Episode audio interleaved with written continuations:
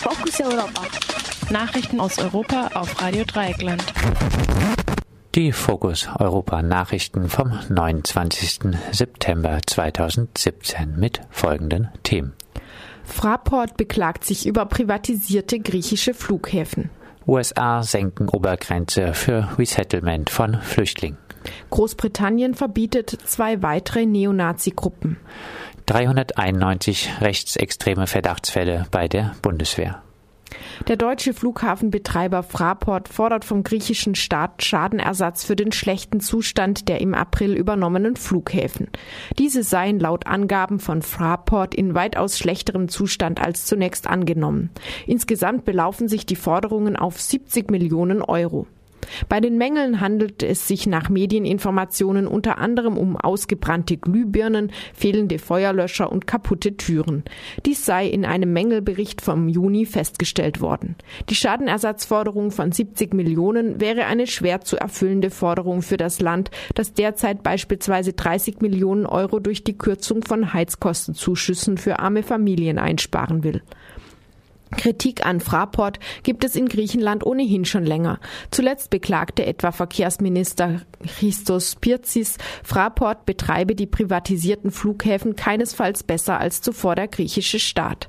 Die insgesamt 14 Flughäfen waren damals im Rahmen einer massiven Privatisierungswelle zum Verkauf angeboten worden, zu der Griechenland im Rahmen der Schuldenkrise verpflichtet worden war. Das deutsche Unternehmen Fraport profitiert von den politischen Vorgaben, die maßgeblich von der deutschen Regierung mitverhandelt wurden.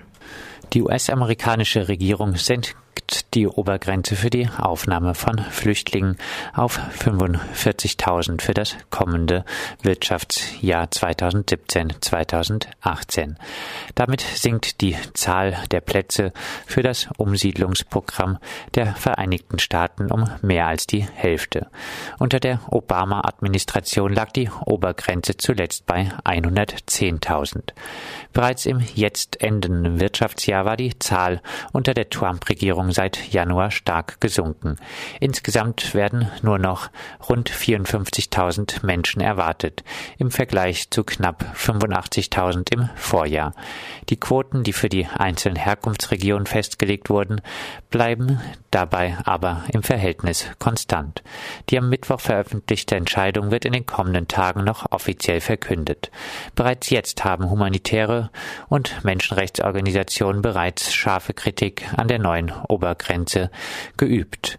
Angesichts sich verschärfender Krisen und der zunehmenden Zahl von Flüchtlingen sei eine Senkung der Aufnahmeplätze unverantwortlich, sagte beispielsweise ein Sprecher der Catholic Relief Services. Als Grund für die neue niedrige Obergrenze wird von der Regierung immer wieder die nationale Sicherheit angegeben. Dabei wird von US-amerikanischen Sicherheitsexperten immer wieder darauf hingewiesen, dass die Flüchtlinge, die umgesiedelt werden, zu den am stärksten überprüften Immigrantinnen überhaupt gehören. Das britische Innenministerium hat zwei weitere militante Neonazi-Gruppen verboten. Die Vereinigung Scottish Dawn und NS 131 sind laut Parlamentsbeschluss Alias-Namen für die bereits im Dezember vergangenen Jahren, Jahres verbotene National Action. Ab dem heutigen Freitag ist die Mitgliedschaft in beiden Gruppen ein Straftatbestand, der mit bis zu zehn Jahren Gefängnis geahndet werden kann. Anfang September waren bereits fünf Männer wegen mutmaßlich geplanter Terroranschläge mit rechtsextremem Hintergrund verhaftet worden, darunter auch aktive Armeeangehörige.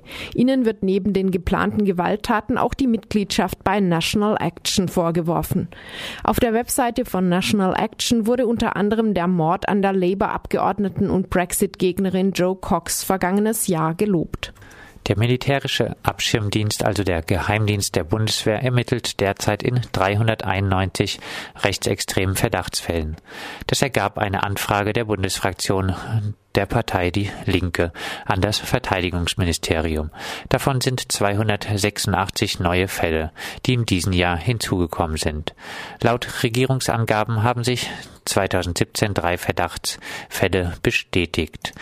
Dennoch zeigt die Antwort des Verteidigungsministeriums einen Anstieg der Verdachtsfälle von 275 zu Beginn des Jahres. Die innenpolitische Sprecherin der Linken, Ulla Jelpke, kritisierte den Umgang mit Rechtsextremismus in der Bundeswehr. Neonazis und Reichsbürger dürften bei begründeten Verdacht keinen Zugang zu Waffen mehr haben, bis die Ermittlungen abgeschlossen seien, forderte Jelpke. Das waren die Fokus Europa Nachrichten vom 29. September 2017, verfasst von unserer Kollegin Pia.